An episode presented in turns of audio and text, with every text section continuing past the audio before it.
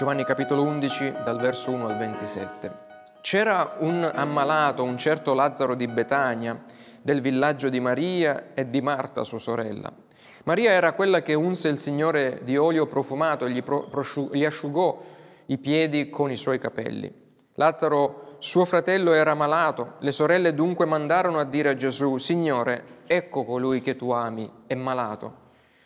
Gesù, udito ciò, disse, questa malattia non è per la morte, ma è per la gloria di Dio, affinché per mezzo di essa il Figlio di Dio sia glorificato. Or Gesù amava Marta e la sorella e sua sorella e Lazzaro. Come ebbe udito che egli era malato, si trattenne ancora due giorni nel luogo dove si trovava. Poi disse ai discepoli, torniamo in Giudea. I discepoli gli dissero, Rabbi, proprio adesso i giudei cercano di lapidarti cercavano di lapidarti e tu vuoi ritornare là? Gesù rispose, non vi sono dodici ore nel giorno, se uno cammina di giorno non inciampa, perché vede la luce di questo mondo, ma se uno cammina di notte inciampa, perché la luce non è in lui. Così parlò, poi disse loro, il nostro amico Lazzaro si è addormentato, ma vado a svegliarlo. Perciò i discepoli gli dissero, Signore, se egli dorme, sarà salvo. Or Gesù aveva parlato della morte di lui, ma essi pensarono che avesse parlato del dormire del sonno. Allora Gesù disse loro apertamente, Lazzaro è morto. E per voi mi rallegro di non essere stato là affinché crediate, ma ora andiamo da lui. Allora Tommaso, detto Didimo, disse ai condiscepoli, andiamo anche noi per morire con lui. Gesù dunque arrivato trovò che Lazzaro era già da quattro giorni nel sepolcro. Or Betania distava da Gerusalemme circa 15 stadi e molti giudei erano andati da Marta e Maria per consolarle del loro fratello. Come Marta ebbe udito che Gesù veniva, gli andò incontro, ma Maria stava seduta in casa. Marta dunque disse a Gesù, Signore, se tu fossi stato qui, mio fratello non sarebbe morto.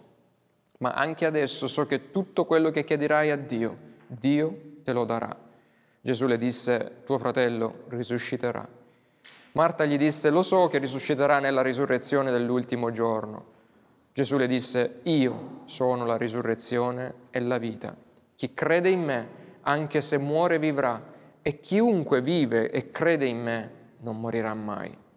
Credi tu questo? Ella gli disse, sì Signore, io credo che tu sei il Cristo, il Figlio di Dio che doveva venire nel mondo. Amen. Vogliate sedervi. Padre, grazie ancora per il tuo Santo Spirito che ha mosso le parole di questa donna per proclamare l'eterna verità, che Cristo è la via, che Cristo è la verità, ma soprattutto è la risurrezione e la vita in mezzo alla nostra morte. Grazie Padre perché tu hai operato tante risurrezioni in questo posto mediante il tuo Spirito Santo e preghiamo che mediante il tuo stesso Spirito possa oggi darci grazia di poter comprendere sempre di più le verità di questa parola. Nel nome di Gesù noi ti preghiamo. Amen. Ci sono a volte, ho visto in televisione o in alcuni video, alcuni artisti che si cimentano nel pitturare il loro quadro, ma non si capisce cosa stiano facendo, eh, non si intravede niente mentre realizzano il loro quadro. Eh, e sembrano tanto dei segni senza senso che stanno compiendo, finché ad un certo momento vedete l'artista che finito il quadro lo gira lo gira di 180 gradi e ci fa vedere il quadro dalla giusta prospettiva.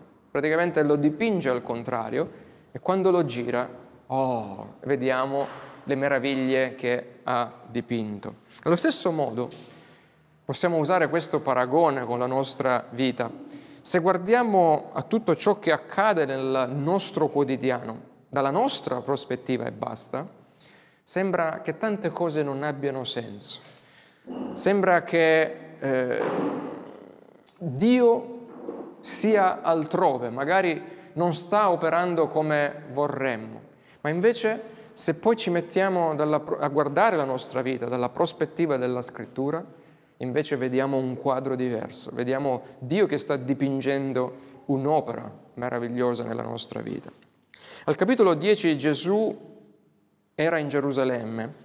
Egli ha fatto, abbiamo visto la volta scorsa, infuriare i farisei definendosi uno con il Padre, al punto che volevano metterlo subito a morte. Tuttavia lui si ritira in una città, abbiamo visto, esce dal Tempio, se ne va verso est, si ritira in una città chiamata Betania oltre il Giordano, che è a circa 150 km più o meno dall'altra Betania, dove vivevano invece gli amici di Gesù, Marta, Maria e Lazzaro. E quando Gesù dice ai suoi torniamo in Giudea, verso 7, ritorniamo a Betania perché Lazzaro è morto, eh, i suoi sono perplessi, abbiamo letto, no? eh, pensando ecco, adesso siamo spacciati, siamo scappati dalla lapitazione, adesso torniamo in Giudea, torniamo a Betania per essere lapidati insieme a lui. Betania di Lazzaro infatti è a meno di tre chilometri da Gerusalemme, quindi era facilmente raggiungibile essendo a mezz'ora di cammino dal posto in cui Gesù doveva o voleva no, mm, che fosse lapidato, un po' come eh, tra il centro di Lecce e Castromediano, quindi mezz'ora di cammino.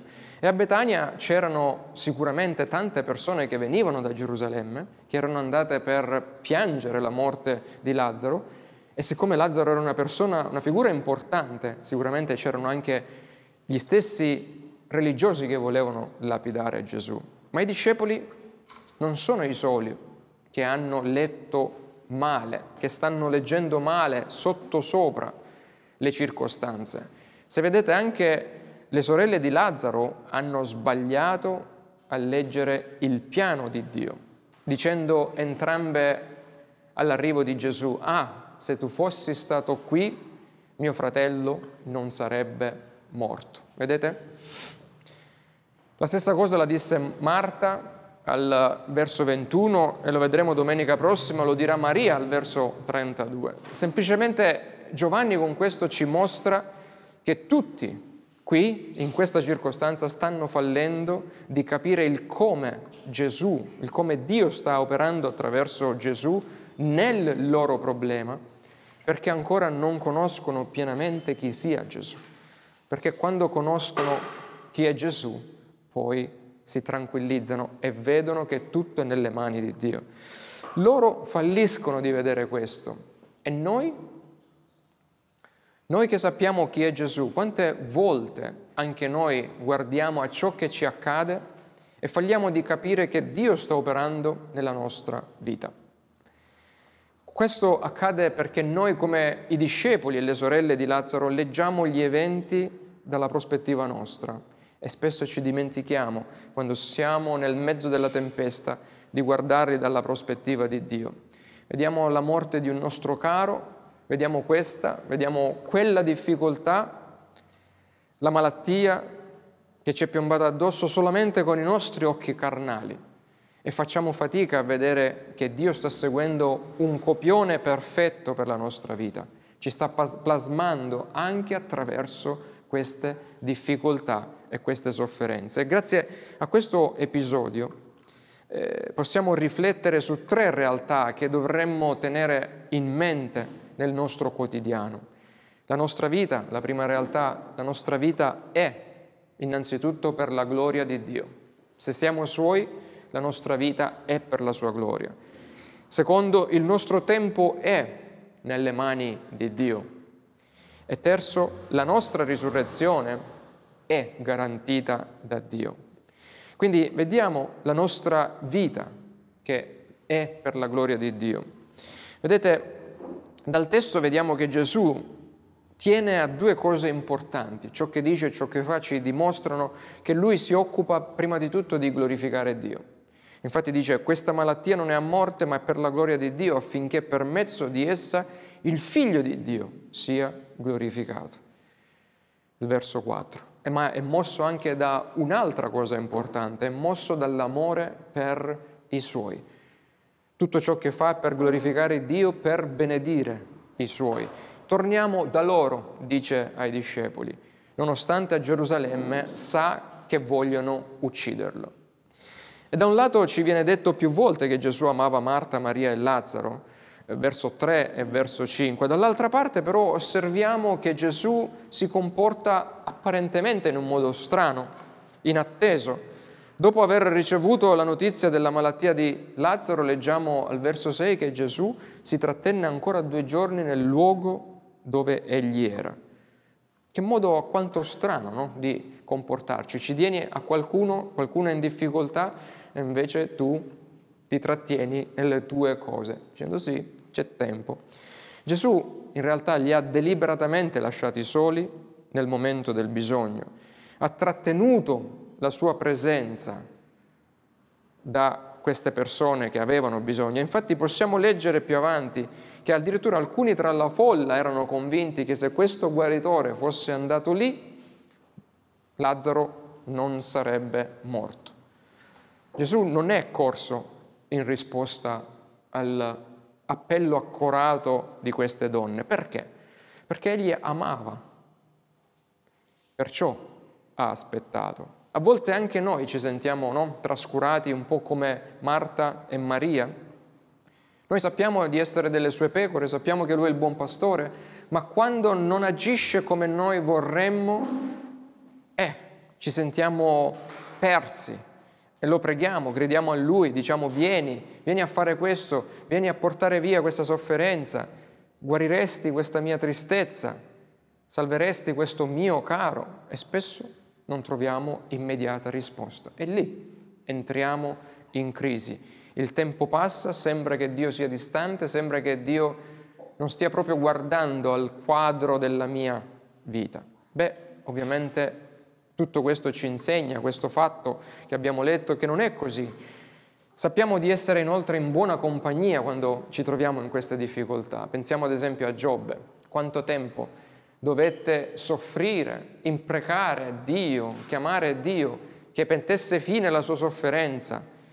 Oppure c'è un'altra persona che ci può venire in mente, magari può darci coraggio, Giuseppe. Quanto dovette patire Giuseppe nella sua vita prima che vedesse un po' più chiaramente il piano di Dio, come Dio si stava glorificando nella sua vita. E dunque come Giuseppe e Giobbe, anche Marta, Maria e Lazzaro, che sono amici di Gesù, devono sperimentare un periodo di sofferenza e di dolore. Perché Dio permette questo? No? Perché Dio fa questo? Perché le sofferenze che sperimentiamo in questa vita sono occasioni per manifestare al tempo opportuno la sua gloria la gloria di Dio e cooperano sempre, dice Paolo, al nostro bene supremo. E guarda al verso 4, questa malattia dice non è a morte ma è per la gloria di Dio. E glorificare Dio, se vi ricordate, è il fine principale dell'uomo. Prima domanda e risposta del catechismo di Westminster. A volte però per glorificare Dio c'è un conto difficile da pagare nelle nostre vite affinché siano rese visibili le perfezioni delle eccellenze, delle glorie di Dio in questa vita. La sua gloria è il più alto e il fine più importante, migliore nostre, in tutte le cose. Sarebbe stato bello che Gesù fosse corso a Betania giusto in tempo no? per guarire Lazzaro prima della morte. E il tempo però era breve, era breve per Israele, era breve per l'umanità. Pensate, Gesù attraverso la sofferenza di un suo amico ha voluto portare del bene a molti altri, perché proprio quel miracolo compiuto, o che vedremo compierà, servirà per aprire molti altri occhi. La sofferenza di alcuni per benedire molti altri. Eh, infatti tanti erano stati guariti, ma ancora tanti occhi dovevano essere aperti. E allora lui usa proprio questo miracolo affinché, come leggiamo poi, leggeremo poi al verso 45, molti dei giudei che erano venuti da Maria e che avevano visto ciò che egli aveva fatto, credettero in lui. Vedete? Soffriamo affinché gli occhi della nostra durezza, la durezza del nostro cuore, possano essere aperti alla gloria di Dio. Sei disposto che Dio usi la tua vita? Sei disposto che Dio usi le tue risorse, usi la tua famiglia, usi la tua salute, usi tutto di te per la sua gloria e anche per la salvezza degli altri? Questa è una domanda che possiamo chiederci. Fin quanto Dio può servirsi di noi per mostrare la sua gloria? A volte, non so voi, eh, facciamo delle preghiere, oh Signore mostrami no? la tua gloria come il salmista, però non prendiamo in conto che quando preghiamo questo tipo di preghiere, per mostrare la sua gloria, Dio deve fare qualcosa che richiede anche un prezzo da pagare alle nostre vite. Dopo, dopo, che Gesù annunciò ai suoi discepoli che Lazzaro era morto, disse, ed io mi rallegro infatti per voi di non essere stato là, affinché crediate. Vedete, queste parole lasciano vedere come Dio lavora in modi incomprensibili nelle nostre vite. E non sto dicendo che questo rende più dolce la sofferenza, no? Cioè, il sapere che Dio sta lavorando nelle nostre vite eh, non riduce il dolore magari di certe, eh, di certe situazioni, ma ci aiuta ad affrontarle meglio. Sto dicendo che queste realtà spirituali, se comprese, sono di vitale importanza per superare le tante pressioni e le tante prove della vita, mantenendo un profondo, una profonda fiducia e costante amore e rispetto nel Dio che ci guida sia per le valli come anche per verdeggianti pascoli. Eh, mentre ero con eh, i fratelli pastori eh, è stato nominato una coppia che eh, vissuta un po' di anni fa, il cui pastore, lo possiamo dire perché è diciamo, una specie di personaggio pubblico, John Owen, un puritano uh, di altri tempi, vissuto uh, qualche centinaio di anni fa. Eh, fu, è stato usato questo nome per far comprendere come Dio ha voluto lavorare attraverso la vita di lui, sua e di sua moglie, dopo avergli dato 11 figli, tutti i figli, forse uno solo è sopravvissuto, ma questa coppia ha visto tutti i figli morire uno dopo l'altro prima che gli occhi dei genitori si spegnessero. Quindi, vedete, a volte siamo chiamati a camminare attraverso sofferenze che per noi sembrano incomprensibili. Però dalla bocca, dalla voce, dal cuore, dalla penna di questo pastore, di questo teologo John Owen, sono uscite delle predicazioni, dei sermoni tali che molte generazioni ne beneficiano oggi. Sofferenza significa anche benedizione, nostra benedizione magari per tanti altri. Dunque se impariamo a vedere tutta la nostra vita nella prospettiva di Dio, potremmo forse concludere che Gesù nel realizzare la sua volontà per, per Lazzaro e le sue sorelle sia arrivato in ritardo? Possiamo, se vediamo tutto questo dall'ottica di Dio, diciamo che è arrivato in ritardo? Assolutamente no. Anzi, questo episodio ci insegna che Gesù arriva sempre al momento opportuno nelle nostre vite e il nostro tempo è ben saldo nelle mani di Dio, qualunque cosa succeda. Vedete, l'agenda del Signore non è mai in ritardo. Pensate, Gesù si trova a quattro giorni di cammino, giorni di cammino da Betania un, ser- un servo di Lazzaro va a informarlo dell'accaduto e lui decide di aspettare due giorni altri. Perché? Aspetta proprio che Lazzaro muoia e che passino i quattro giorni. E quando lui va, ormai Lazzaro puzzava, era già in putrefazione. Ma perché? Vedete, Gesù vantava altri due miracoli almeno fatti cioè la risurrezione del figlio della vedova di Nain, della figlia di Jairo, ma entrambi questi miracoli erano stati fatti subito dopo la loro morte. Qui invece vuole aspettare quattro giorni. Perché? Gli ebrei del tempo Credevano che nei tre giorni successivi alla morte l'anima del defunto andava e veniva continuamente dal corpo, finché dopo il terzo giorno l'anima, vedendo il corpo ormai putrefatto, non ritornava più. Dunque Gesù aspetta che ogni speranza nella possibilità di una morte apparente sia svanita, perché vuole aumentare la fede dei suoi affinché loro arrivino a credere che Lui è il Signore anche della morte e che alla croce lui vincerà veramente per sempre questo nostro nemico, la morte, perché lui dice è la resurrezione, è laddove è, ed è la vita laddove non c'è più vita.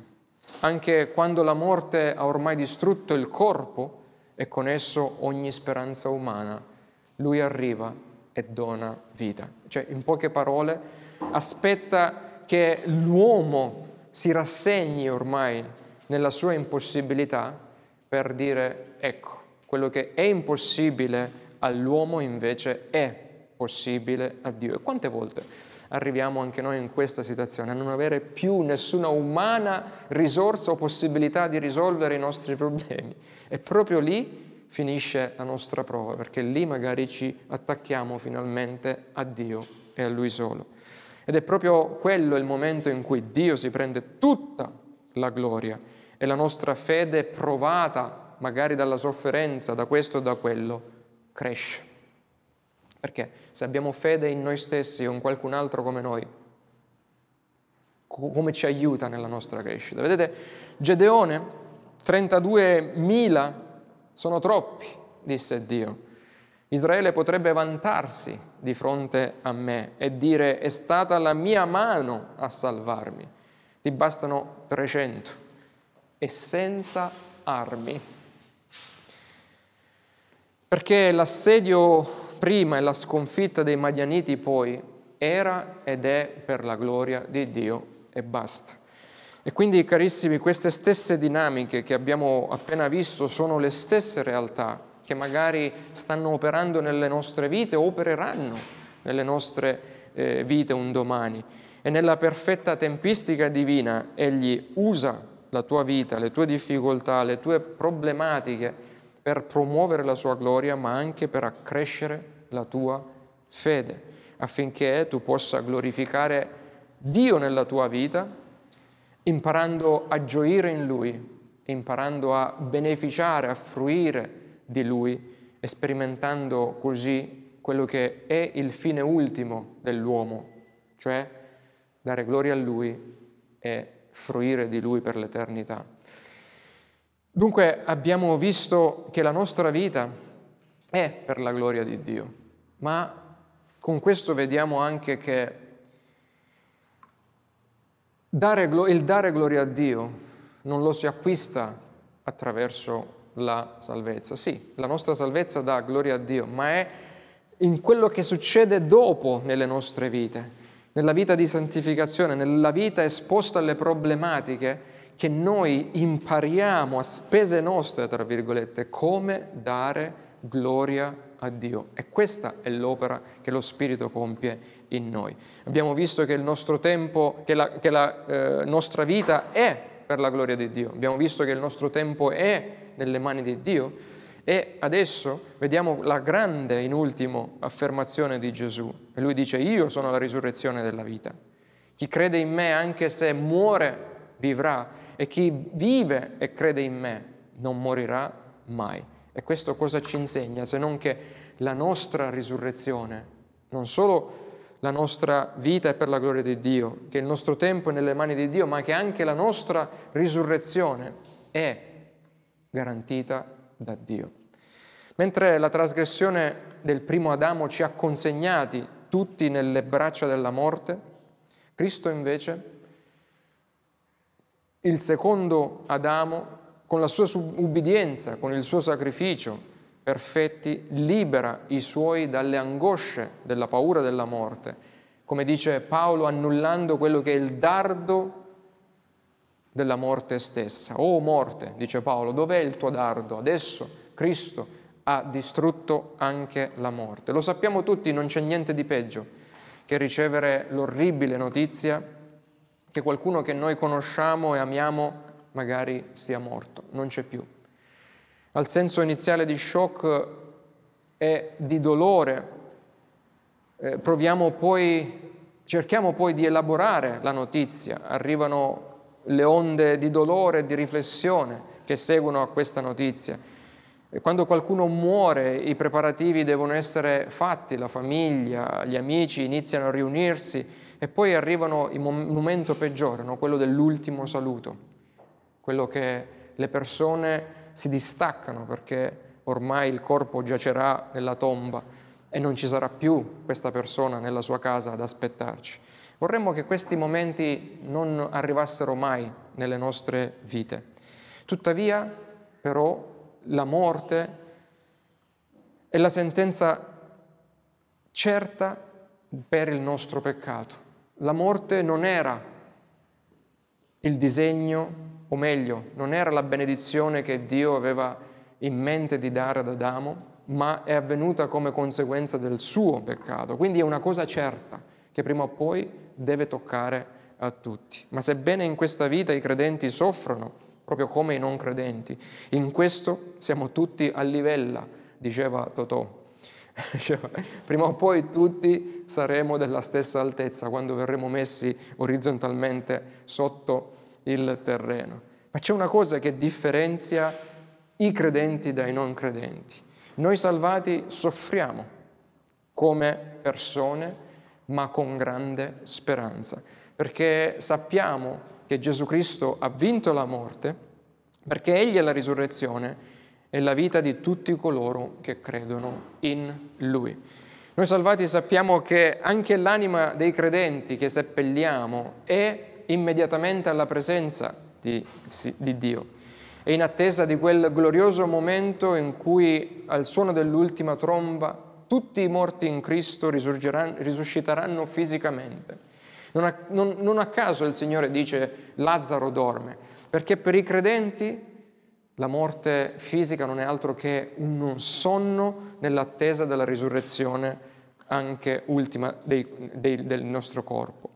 La morte non può competere con il potere della vita di Cristo, il quale trasforma il funerale di Lazzaro in un magnifico scorcio di ciò che deve ancora avvenire per tutti coloro che confidano in Lui come Salvatore. Cioè, in questo miracolo che vedremo domenica prossima, Lui sta mostrandoci quello che succederà al suo ritorno, quando i suoi saranno risuscitati.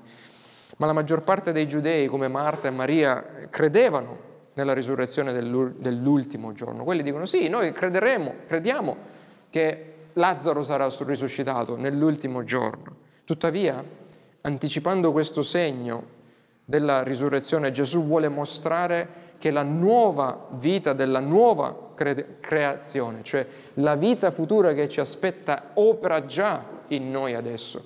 Lui ha già risuscitato la nostra anima dalla morte per il nostro peccato. Ovviamente aspettiamo anche la risurrezione del corpo che verrà. E Gesù sta affermando che a motivo della sua morte e della sua risurrezione, le ossa secche avrebbero preso a rivivere già in questa vita. Vedete, no? Abbiamo letto quel passaggio in Ezechiele. Si formano i muscoli, pian piano le ossa riprendono vita. E questo è quello che succede in noi. L'anima nostra è già vivificata, ma abbiamo ancora da aspettare affinché il tutto di noi sia riportato in vita anche il nostro corpo dopo, dopo che sperimenterà la morte. Ecco perché ai versi 26, 25 e 26 leggiamo di questa dichiarazione straordinaria. Io sono la risurrezione e la vita e chiunque crede in me, anche se dovesse morire, non vi preoccupate, è solo temporaneamente, è solo un sonno, vivrà. E chiunque vive e crede in me non morirà mai in eterno non andrà cioè incontro a quella che è la morte vera, la morte seconda, cioè bere l'ira di Dio per l'eternità. E Gesù qui usa la formula che ormai abbiamo visto altre volte, no? questo è il quinto dei sette io sono. Lui dice io sono, ego e mi dice in, in greco, cioè io sono la vita. E Ovviamente questo non è altro che il nome di Dio, Yahweh, che lui ha usato precedentemente per dire Dio, il Padre, è colui che risuscita, e infatti lo leggiamo al verso 21 del capitolo 5, infatti come il Padre risuscita i morti e li vivifica, così anche il Figlio vivifica chi vuole. Ma in questo momento davanti alla donna lui dice io sono Dio, io sono colui che do la vita e io sono colui che risuscita i morti e risuscita chiunque crede in me. E ora Gesù il Messia incarnato testimonia questo a Marta e a tutti gli astanti che lui è Yahweh, lui è Dio ed è venuto per dare questo ulteriore segno davanti a tutti. Colui che risuscita i morti e dà la vita eterna e chiede una domanda a Marta. Ci credi tu? Al verso 27. E lei risponde, sì Signore, io credo che tu sei il Cristo, il figlio di Dio che doveva venire nel mondo.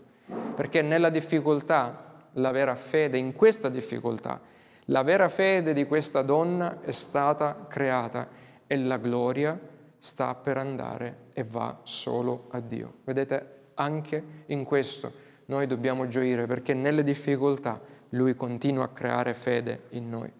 Al funerale di Lazzaro Marta riceve un assaggio di ciò che accadrà in quel giorno glorioso in cui la tromba squillerà e i morti in Cristo saranno risuscitati. Gesù risuscita Lazzaro un morto da quattro giorni e poi a breve sarebbe morto lui stesso e risuscitato dalla morte anche lui, affinché tutti noi possiamo dire sì, io ci credo, tu sei la risurrezione e la vita. Tuttavia per coloro che invece muoiono senza Cristo, non la risurrezione, ma la vita eterna, la mor- la, ma non la, mor- la vita eterna, ma la morte eterna è garantita da Dio. Questo è importante.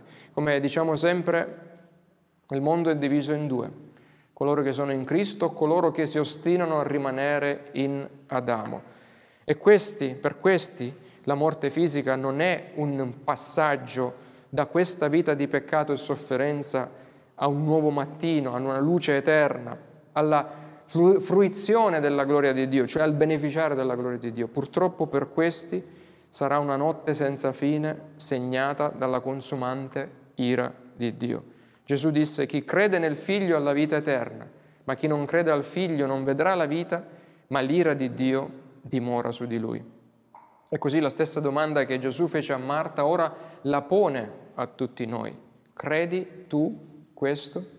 Credi che Lui è la vita e la risurrezione? Crediamo noi che la nostra vita è per la gloria di Dio? che il nostro tempo è nelle mani di Dio e la nostra risurrezione è garantita da Dio.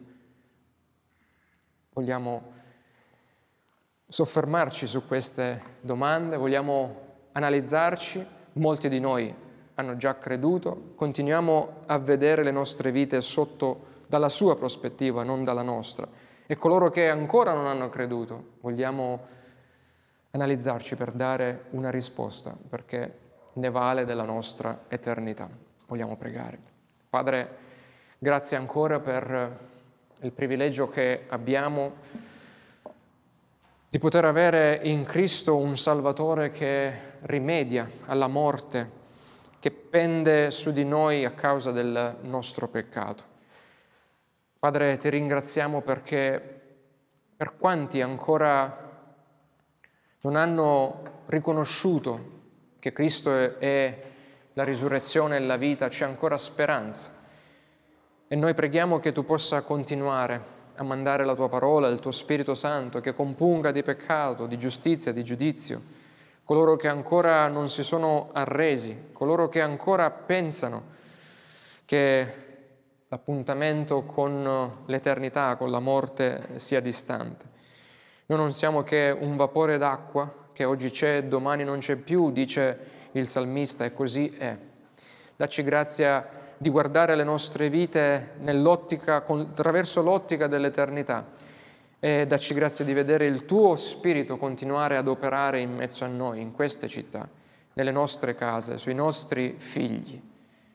ai nostri parenti che ancora non ti conoscono, ma invece per coloro che hanno già riconosciuto come Marta che Cristo è il Signore, possa darci tu grazia di capire che la nostra vita deve essere spesa ed è spesa per la gloria di Dio, che tutto ciò che accade, il nostro tempo, è ben tenuto saldo nelle mani dell'Iddio Onnipotente e che la nostra risurrezione è garantita dallo stesso Cristo che è morto ed è risorto ed ha vinto la morte per darci la vita eterna.